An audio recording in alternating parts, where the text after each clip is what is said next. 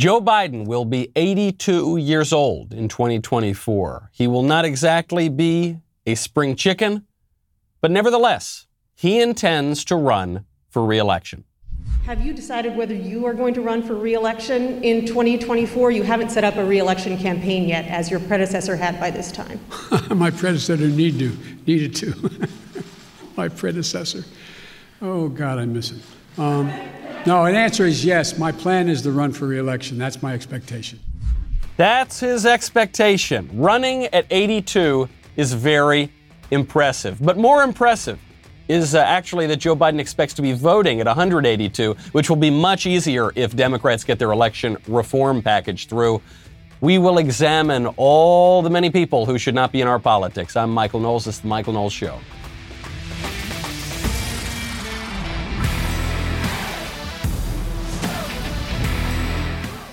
Welcome back to the show. My favorite comment yesterday from Victor Montero Adames, who says, If women are better than men at everything, why are some women identifying themselves as men? For example, Ellen Elliott Page. Well, that's very simple because they're better than men at being men.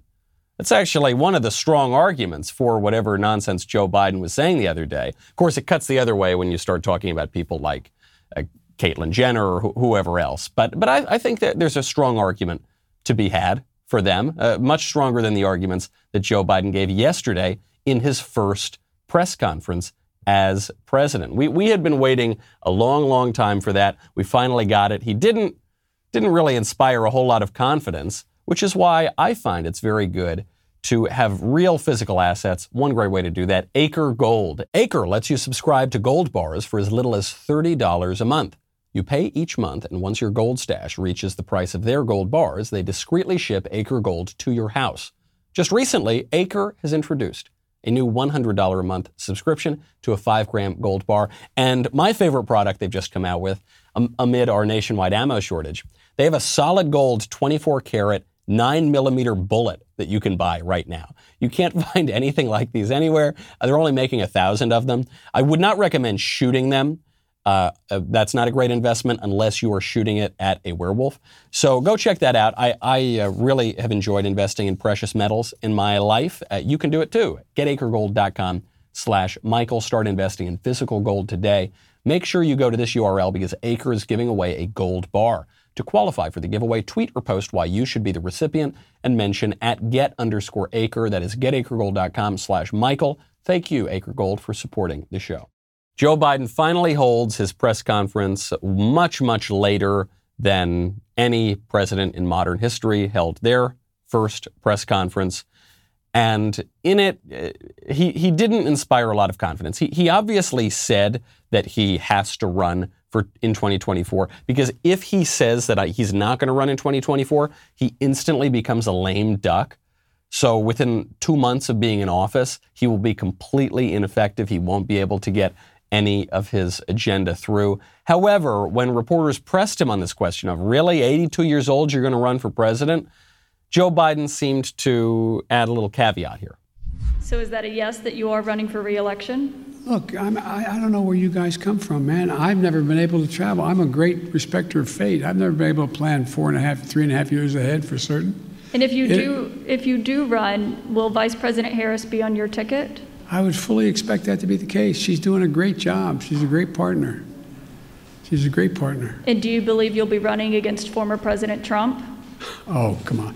I don't even think about I don't have I have no idea. I have no idea whether there'll be a Republican Party. Do you? I know you don't have to answer my question, but I mean, you know, do you? I mean, look, this is the way I view things. I become a great respecter of fate in my life. I set a goal that's in front of me to get things done for the people I care most about, which are hardworking, decent American people who getting really having it stuck to them. So, Mr. President, are you going to run again? I'm a great respecter of fate. Does not does not exactly inspire confidence. That's I'm a great respecter of fate. Oh my gosh, man. I, I see the point that he thinks he's making is that look, anything can happen in this world, and you can count on some people, and then you're going to lose them. And uh, you know, I, I get it. He's he's actually, I think, referring to the personal tragedies in his life, deaths of family members. But when you're asked the question, hey, you're going to be a little up there in age, are you going to be able to run? And he says, I'm a great respecter of fate. Uh, it sort of undercuts his previous answer. Joe Biden, he, he actually got in trouble yesterday because he was giving an answer and he said, you know, look, when I first got to the Senate 120 years ago, and and people are playing this as though this were some sort of a gaffe. I don't think it's a gaffe. I think he was actually trying to make a joke. But the reality is, maybe it wasn't 120 years ago, but he did get to the Senate a long time ago. And so that sort of self-awareness, even if he's being a little self-effacing about it, does remind you this is a, a very old guy by the standards of presidents.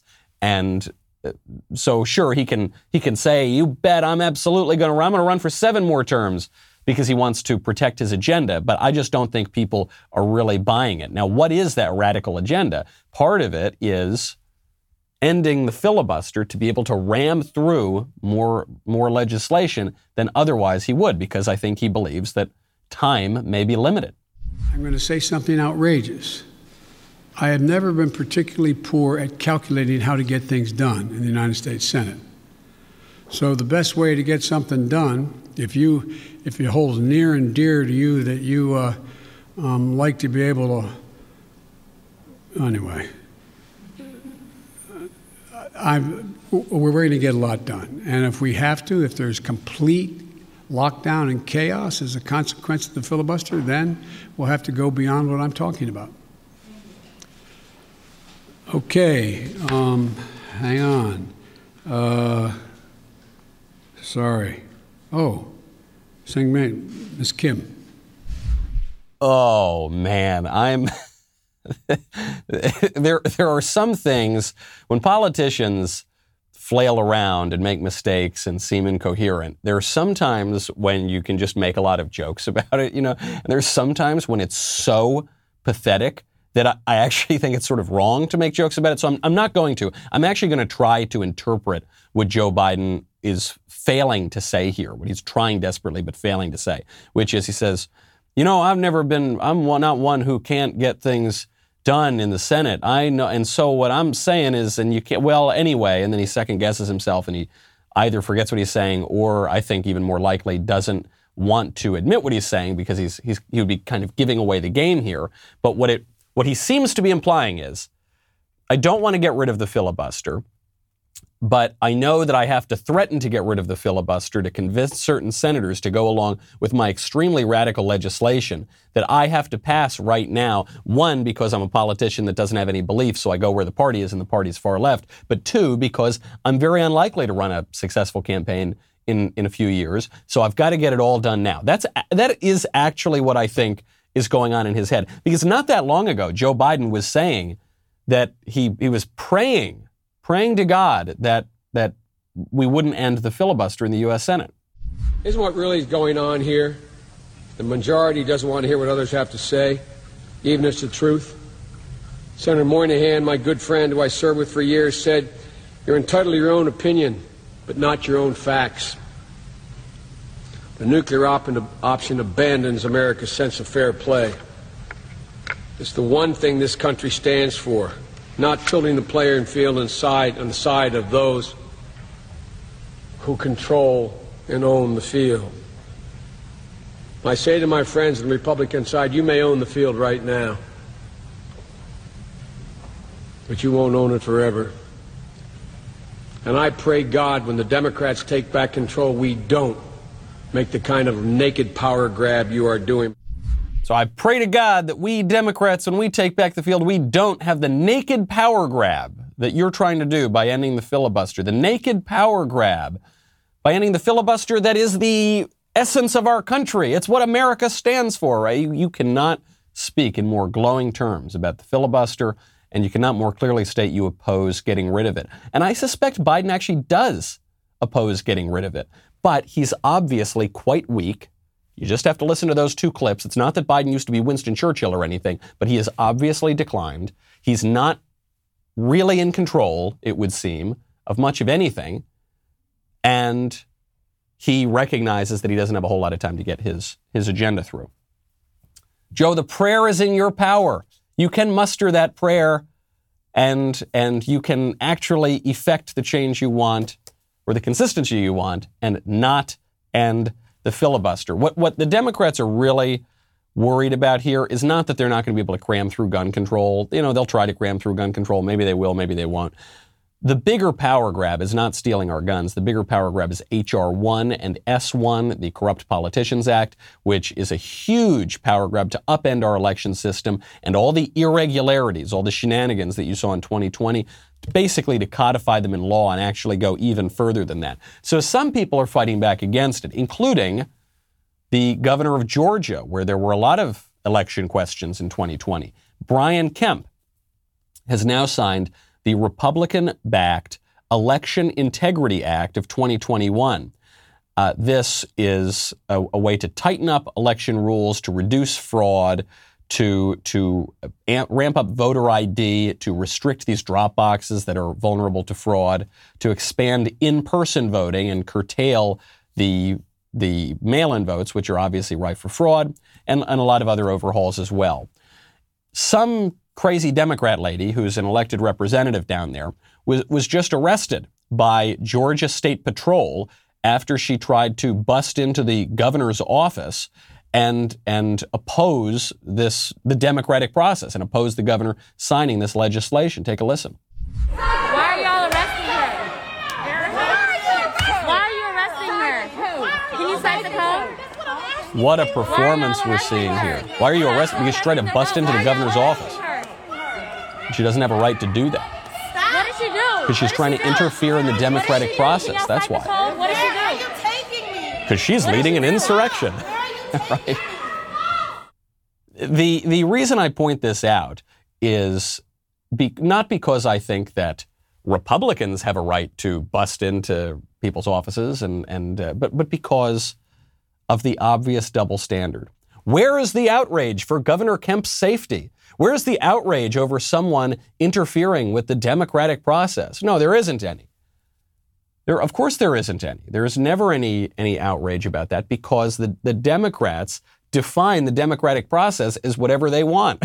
so, so expanding the right to vote, defending our democracy, according to Democrats, is when you get rid of all the election integrity measures.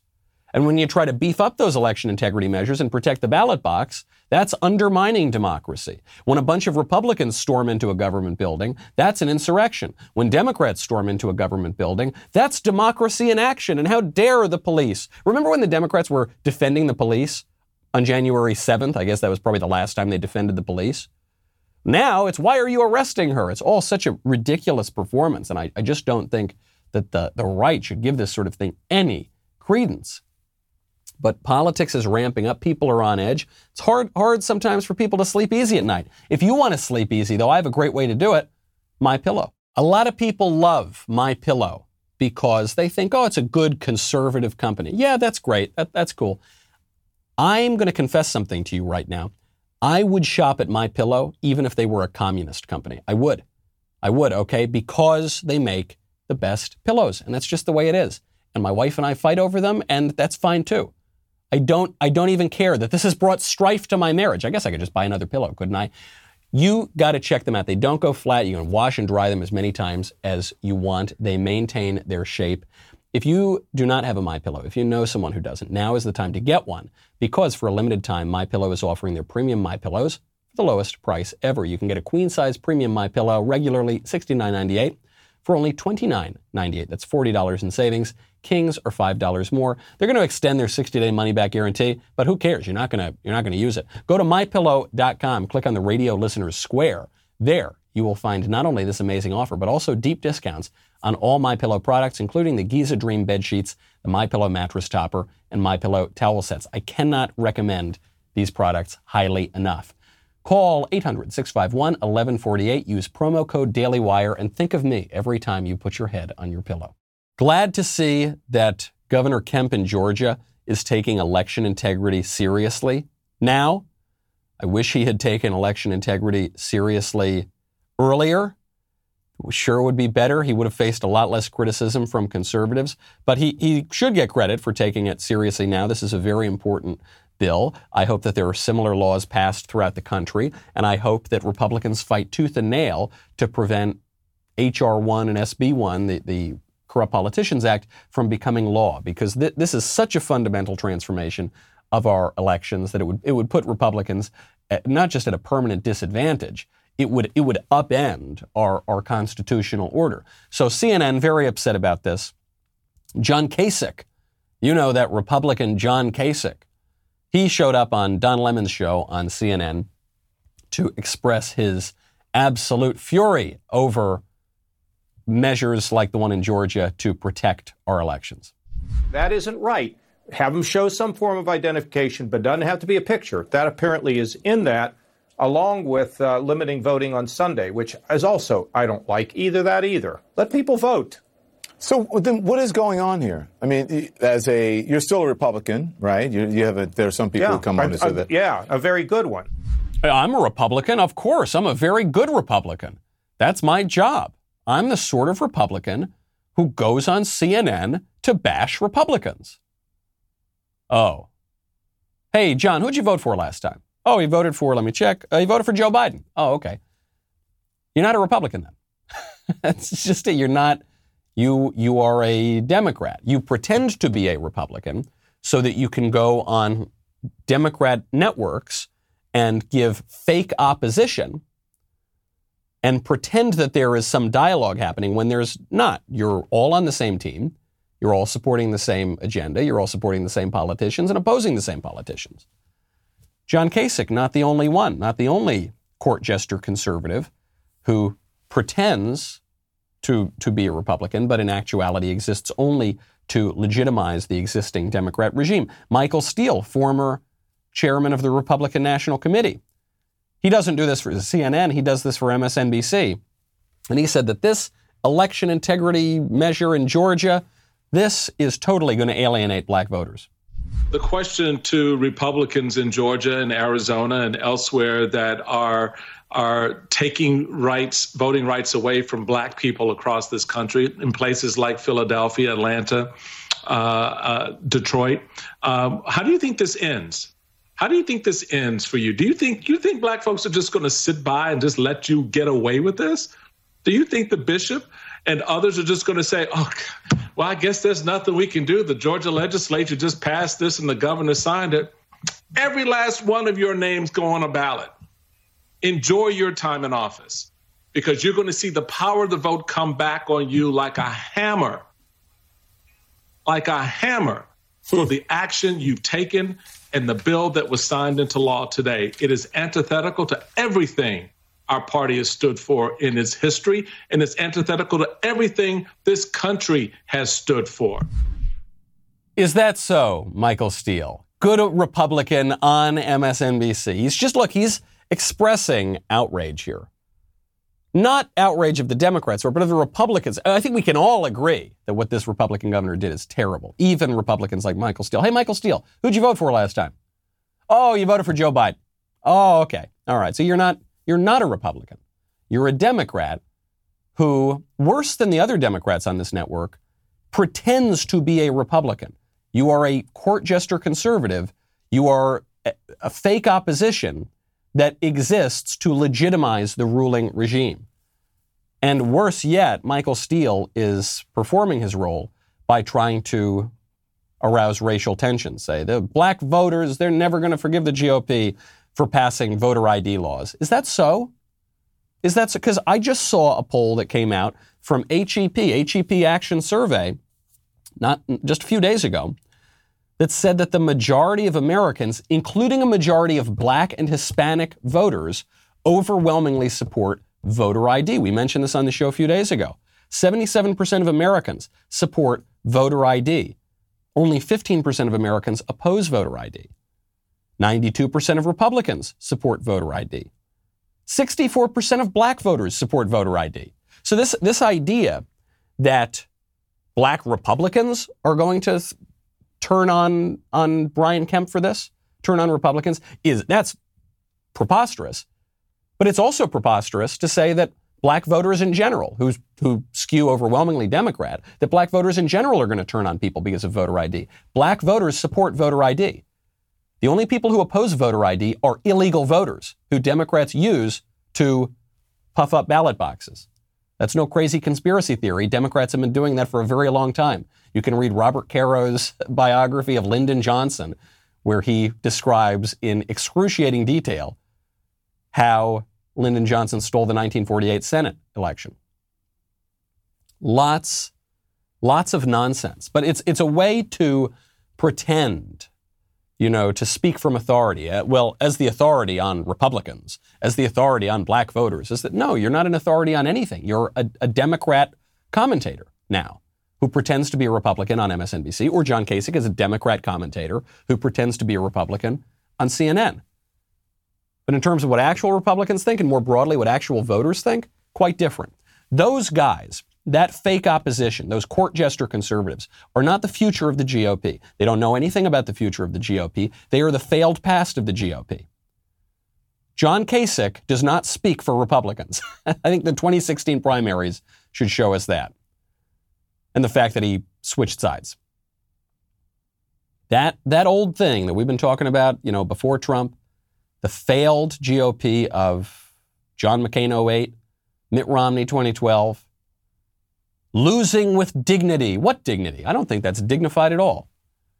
That's at the minute that they have a candidate who actually could win for the first time in a couple few cycles, what do they do? They turn on him. They vote against him.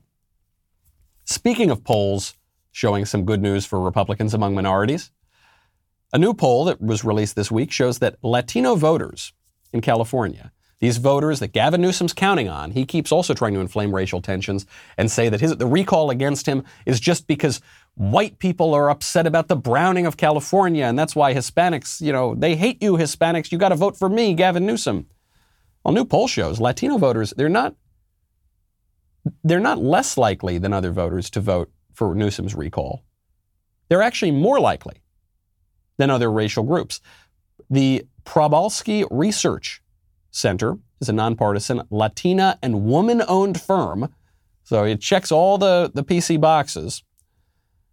Uh, they have no client in the recall election, and they find that Latinos, more than other racial groups, are leaning toward recalling him. All of this to say, I think that when liberal, squishy, fake Republicans like Kasich or, or Steele or any of these other people say that, you know, the way for Republicans to woo minorities is to basically become Democrats, I think that's ridiculous. And when identitarian types say that there's no way whatsoever for Republicans ever to woo minorities, I think that's ridiculous too if you just if you look at the way the votes go, it's very tricky. It might it, it might not work out in the end, but certainly you can grow your base of support as a conservative among minority groups. Donald Trump did that. He didn't do enough to push him over the edge in the election, though actually the only group he really lost support among in 2020 was white men. So if he could have solved that problem, he would have looked pretty good. I don't think that the way for Republicans to do better among black voters especially, but also they don't they don't do particularly well among Hispanic voters. I don't think the way to do better is through pandering. I don't think racial pandering is going to do it. I don't think extolling the virtues of tax cuts and tax cuts alone is going to do it.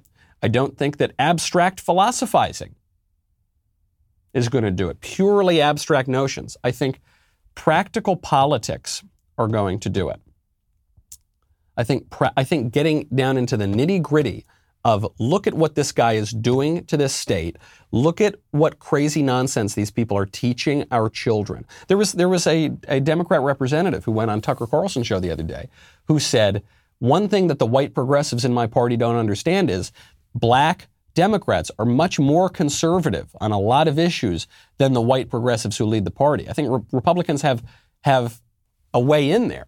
But the way that a lot of Republicans think they're going to win minority voters is by becoming more liberal. I don't think that's the case. I think the way they're going to come in is by speaking more plainly about practical things, about cultural issues that matter. That is a way to do it. That's what Donald Trump did. And he actually did make inroads among those racial groups. If only the fake court jester conservatives on CNN and MSNBC took note. They probably don't care to take note because I don't think they want the Republicans to do much better. These, these racial narratives are simply ridiculous. Andy Ngo, my friend, you know my friend Andy Ngo, the white supremacist, according to the left wing media. He's a, he's a, a, kind of a curious white supremacist since he's not a white guy, but they call him that. They far right. I don't even I don't even know if he's really that right wing. He just opposes Antifa. He opposes political violence. He's one of the few journalists in the country who will go out there and actually chronicle what Antifa is doing. He's got a great book about this now. He points out that a lot of the racial narratives we're being told are just ridiculous. He, he tweeted the other day, he said, I'm hearing it repeated as gospel truth that nearly all American mass shooters are white. Here are the photos of mass shooters from 2019 defined as four or more shot in a single incident. It shows quite a diverse set of faces. And you see when you're looking in there, you see white people, you see a lot of black people, you see what looks like some maybe Hispanic people, some other races in there as well. Andy Ngo is now being accused of defending white supremacy. For stating what? For stating a fact? For just portraying? The, the, depicting the number of the, the types of people, the races of people, the background of people who have committed these shootings? Yes, that's what we're being told. We're being told that racial bigotry is not just when you antagonize someone for their skin or you hate someone because you're making things up. Even when you just state facts, even if you just name people who commit these crimes, if you contradict the dishonest left wing narrative, that is somehow bigoted and wrong. Meena Harris, who is a, a niece of Kamala Harris, she, she tweeted out after the horrible shooting in Colorado. She tweeted out about how this, this involved white supremacy and it was so terrible. Then it turned out the shooter was not a white supremacist. He was a Syrian immigrant, actually. Was not a Christian nationalist. He was a member of a different religion. And so she, she deleted the tweet, but she didn't really apologize. She, she tweeted, she said, I deleted a, a previous tweet about the suspect in the Boulder shooting. I made an assumption based on his being taken into custody alive and the fact that the majority of mass shootings in the U.S. are carried out by white men. So pause right there. The majority of people in the United States are white.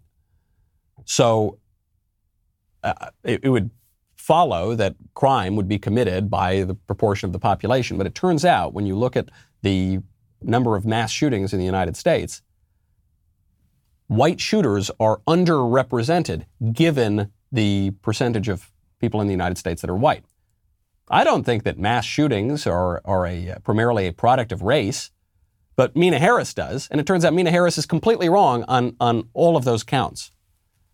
She says, Yeah, okay, I deleted that tweet because I, I just made something up and was prejudiced against a racial and sexual group. I was bigoted against them, but my bigotry is justified. That's what she's saying. She's saying, My bigotry is justified.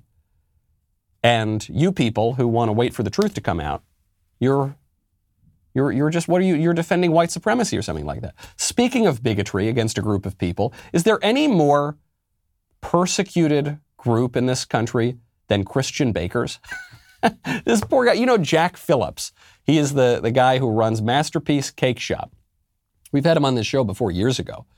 Jack Phillips, he's a Christian guy, he's a baker, and political radicals keep targeting him.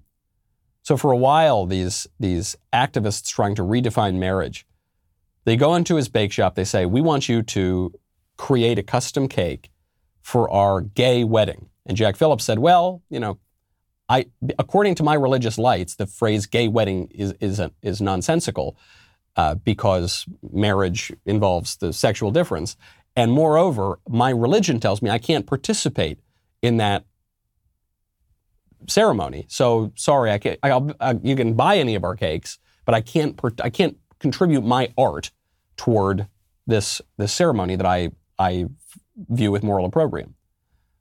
So he gets sued, goes all the way up to the court. He's been litigated, all this. There are plenty of bakeries around Jack Phillips. There are plenty of other bake shops that they could go to that would participate in the ceremony. Jack Phillips doesn't want to, but it's not enough. It's not enough to say, live and let live. Okay, I do what I want to do, you do what you want to do. That's just not how politics works. And the, the left understands this, and the right, I think, doesn't really understand this. Doesn't understand this. Jack Phillips must be made to violate his moral conscience. If this radical political regime is to survive and flourish, Jack Phillips must be brought down. He must be made to obey the politically correct dictates of the day. So now they're suing him again. Some lawyer calls him up and says, Hey, I want you to bake a cake that celebrates a gender transition. Jack Phillips says, I, I can't do that. I think that's wrong, violates my conscience. I, don't, I also don't think it's possible. So I'm not, I, I can't do that. You can buy any of our cakes, but I can't participate and create a custom work for you. So he's getting sued again. All in the name of, of tolerance, all in the name of liberation. The people who are doing this, who are persecuting Jack Phillips for his re- religious views, and not even just his religious views, but for defending the traditional American way of life, Uh, for defending a view of sex and nature and marriage that has been held by everyone everywhere at all times in history, except for like five minutes ago, right here in the West. The people doing that really think they're the good guys. They really think that by ruining this baker's life, they are the good guys. It's like that old sketch, you know, they don't, they don't realize they're the baddies. They're just nice guys. Joe Biden thinks he's a nice guy by creating this horrible problem on the southern border. Joe Biden was asked in that disastrous press conference, what about the southern border? The president of Mexico is saying you're to blame for this. Come on. Isn't this your isn't this your fault? He says, "No way. I'm a nice guy." Well, look, I guess I should be flattered. People are coming because I'm the nice guy. That's the reason why it's happening. That I'm a decent man, or however it's phrased. That you know, that's why they're coming because no, Biden's a good guy. Truth of the matter is, nothing has changed. As many people came, 28% increase in children to the border in my administration, 31% in the last year of in 2019 before the pandemic in the Trump administration. It happens every single solitary year. There is a significant increase in the number of people coming to the border in the winter months of January, February, March. It happens every year. In addition to that, there is a, and nobody, and by the way, does anybody suggest that there was a 31% increase under Trump because he was a nice guy and he was doing good things at the border? That's not the reason they're coming. So th- this stuff just isn't true. Sure, the numbers can go up and down and up and down, but the idea that the, the number of people crossing the border illegally has not spiked because of Joe Biden after Joe Biden was inaugurated. That's just ridiculous. The Mexico president says that's ridiculous. Even Jake Tapper on CNN is willing to admit that's ridiculous. They're not getting across the border. A vast majority of families are being sent back. Is that true, Daniel? Jake, that was not true in February, which is, of course, the last month for which we have a full month's data. According to official statistics, it was 41% of migrants, so not a majority, who came in February as part of family units who were swiftly sent back. So many, so many other problems with what Joe Biden's saying. But most, he says, look, because I'm a decent man, because I'm a nice man, that I'm flouting our laws that were passed in our constitutional democratic republic that I'm creating awful conditions, far worse for the children detained than under Trump, that I'm incentivizing this horrible thing and empowering coyotes. No, it doesn't make you a nice guy. It doesn't make you a decent guy. The road to hell is paved with good intentions, and I don't think Biden even has those. It's a naked power grab. And Biden, Biden isn't selling it even well enough to convince CNN. Come on, man. Come on, man. Ben will be talking about Biden's press conference today, and, and he will be surmising that perhaps this is evidence that Joe Biden is in slight decline, you might say. Uh, so check, check out Ben's take. Also, you can get very excited. Tonight is the premiere of episode two of Candace, Daily Wire's new talk show hosted by Candace Owens. The show will live stream over at dailywire.com at 9 p.m. Eastern, 8 p.m. Central, featuring special guests John Rich, Bryson Gray, Brandon Tatum, and me. That's right. You can get me on there. It's going to be a lot of fun. Tune in at 9 p.m. Eastern, 8 p.m. Central to catch an all new episode of Candace's new show. Are you not a member yet? Are you crazy? Go to dailywire.com slash subscribe. Get 25% off a new membership with code Candace. That's dailywire.com slash subscribe. 25% off with code Candace. And if you missed tonight's episode, there's always the podcast version. That's going to drop Saturday mornings. A podcast is great. Jump to the top of the charts at number two. But if you want to watch the whole episode, you got to go to dailywire.com. We'll be right back with the mailbag.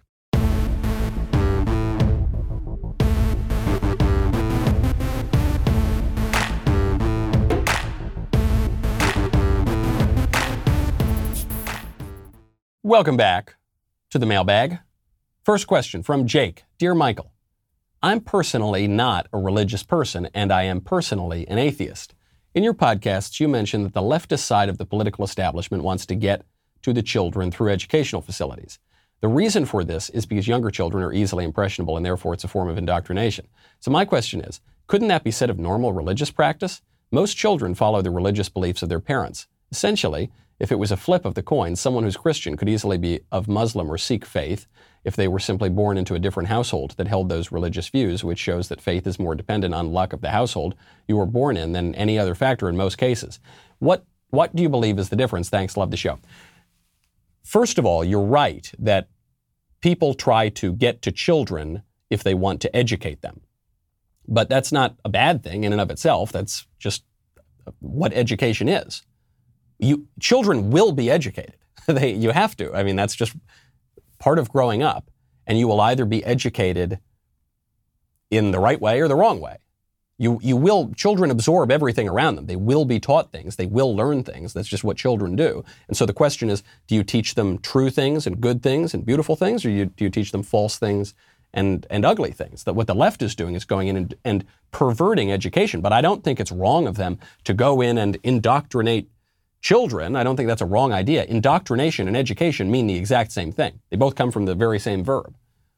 All education is coercive, and eh, you, you don't get to freely choose your education either, because part of education is learning how to master your will and develop your higher faculties of reason. So you can't, you can't really do that when you're three years old or five years old and you start kindergarten.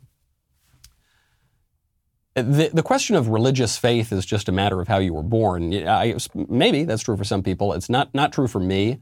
I, I was an atheist for 10 years. Uh, many of my friends are converts or reverts. Uh, most people I know who are, who are really take their religious and spiritual lives seriously, maybe the majority of them, certainly a huge proportion of them, uh, do not hold the religious views that they held when they were kids. Also, part of education, though. The, the, more you are educated, the more you will be in command of your higher faculties and your will. I remember when I was 13 years old and very prideful, though not particularly educated. Uh, I, I, was really taken in by the new atheists, those guys, Richard Dawkins and Christopher Hitchens and all that. And uh, read their books, some of them, and, and was really convinced. And then I just realized that the arguments against God are weak. Uh, they don't, they don't, there really aren't any. And, and, the arguments for God are really strong. And the, the thought of someone like St. Thomas Aquinas is a little bit more persuasive than the thought of, I don't know, Sam Harris or somebody. Uh, so that, that is part of education, but you're, you're not going to, you don't just begin from the perspective of, okay, I'm a fully formed person. I, I totally know everything. Now I can begin my education. No, your education is what brings you to that point. So I don't think there's anything wrong about it. I think rather than saying we need to get the left out of the schools, we need to say, no, no, we need to get the left out of the schools and we need to go into the schools and we need to write the curricula. It's not enough to make formal procedural arguments. We have to actually have something to say. We have to say, believe this, don't believe that. And some, some conservatives are not willing to accept that eternal fact. From Paul Michael, I'm an 18 year old and I have come to doubt the Mormon faith in which I was raised. I would like to explore other Christian churches to see if I at least believe in Christ. This has become a major point of tension with my parents, and I don't know how to get them to respect my religious freedom and beliefs. What advice do you have for me? Thanks for all you do. I love the show. This is very difficult. Can't blame your parents necessarily if they're not immediately accepting that, that you have a different view of the world than they do. But uh, Christ comes not to bring peace, but a sword.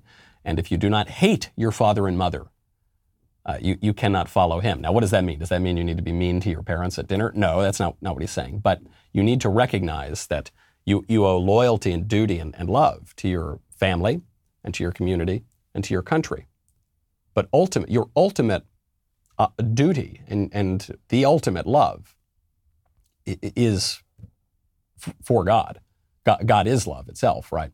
So that that is your higher obligation, and and you you have to pursue that light. I mean, your your soul will depend on it, and uh, and that that is the the higher obligation. We all have to love our neighbor as ourselves, but first we have to to love the Lord our God with all our heart and all our soul. So uh, I, I wish you luck. I will. Uh, I can pray for you. From Brent Hey, Michael, I know your prior th- thoughts on the criminalization of flag burning. Oh, yeah, I think, I think it would be perfectly fine to criminalize flag burning, it's for those who haven't. haven't uh, heard this thought before. But I heard a good argument that changed my mind on this and was wondering if you would feel the same.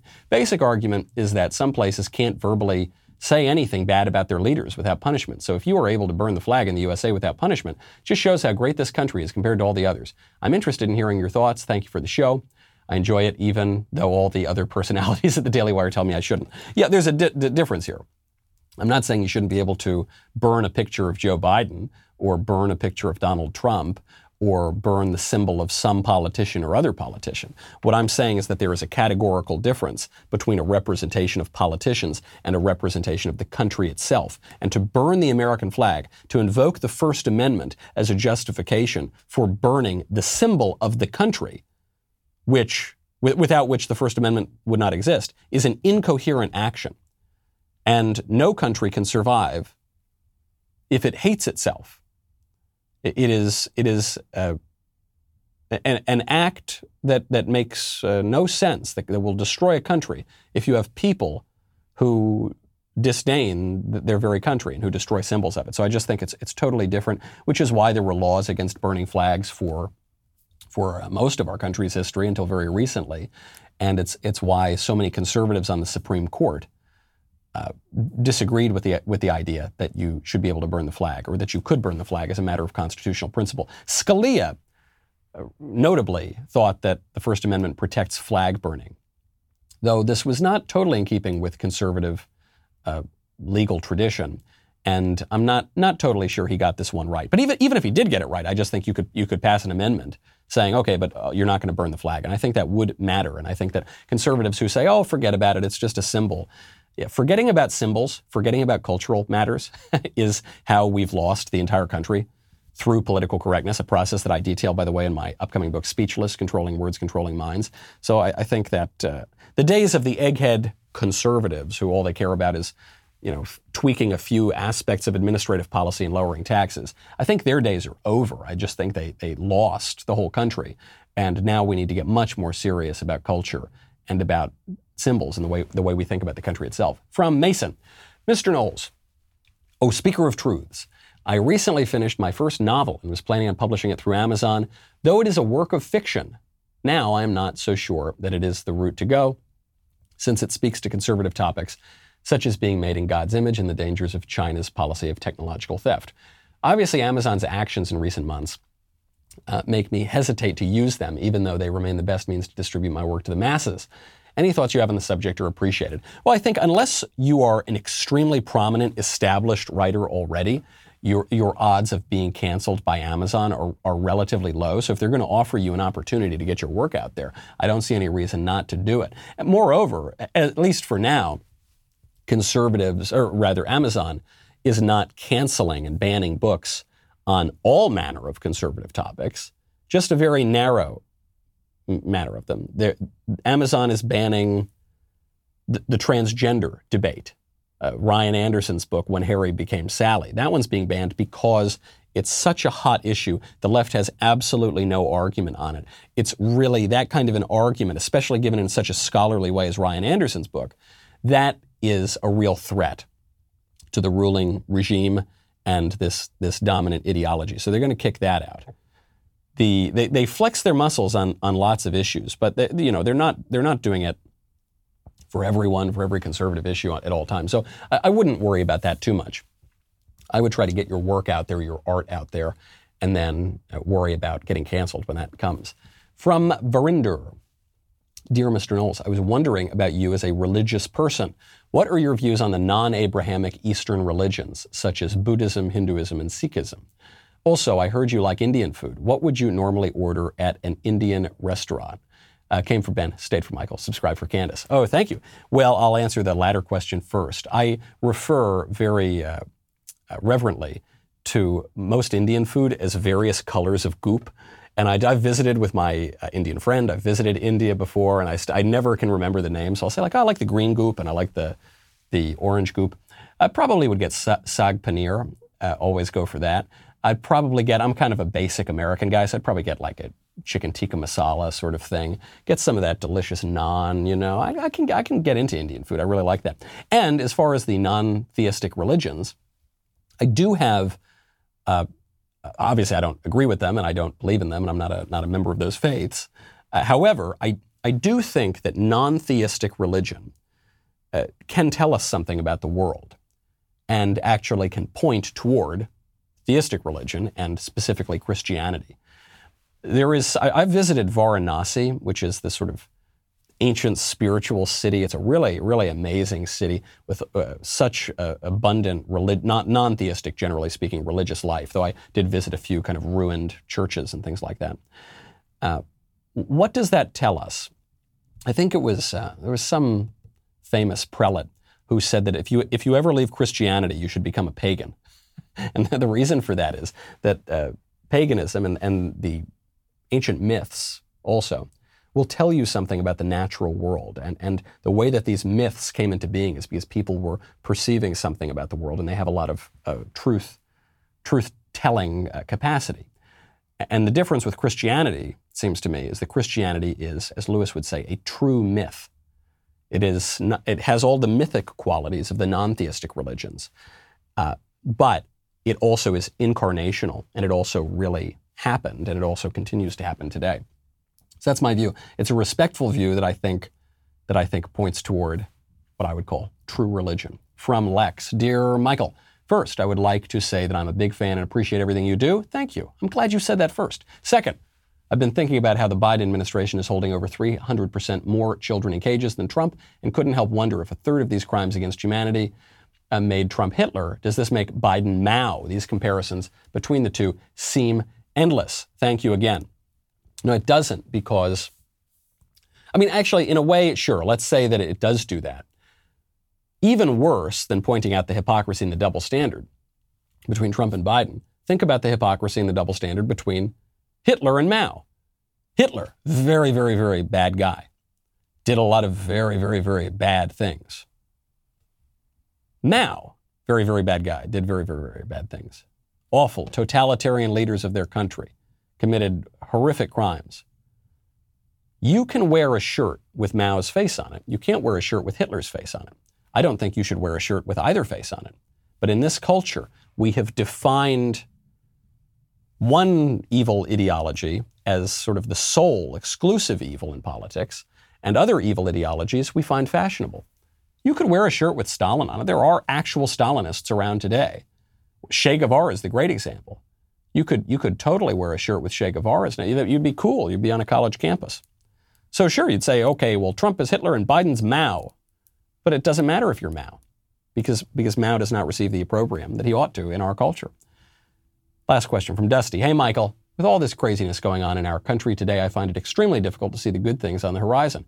I know it's always darkest before dawn, but do you think we are fighting a losing battle in this country? Or do you think the future is still bright? Thanks for being informative and willing to fight. Well, yeah, it's always darkest before dawn. It's always uh, always darkest before it goes totally black. so uh, the question is, which way are we going?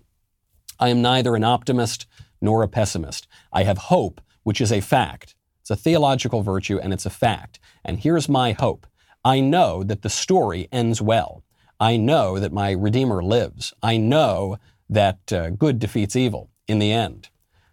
Also, I know things are going to get very, very, very bad before that happens. And uh, will that intersect with our lifetime? I don't know. I mean, there's a world in which the country gets way better for the next, I don't know, 50, 60 years. And then at that point, you know, it's not, ain't my problem anymore.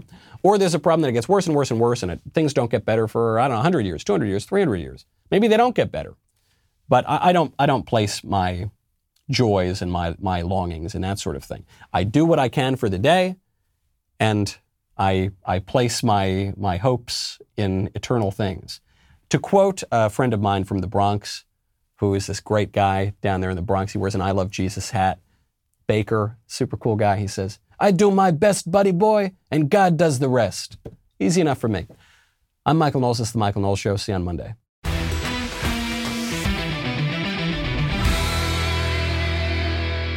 If you enjoyed this episode, don't forget to subscribe. And if you want to help spread the word, please give us a five star review and tell your friends to subscribe.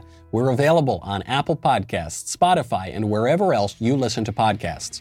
Also, be sure to check out the other Daily Wire podcasts, including The Ben Shapiro Show, The Andrew Klavan Show, and The Matt Walsh Show.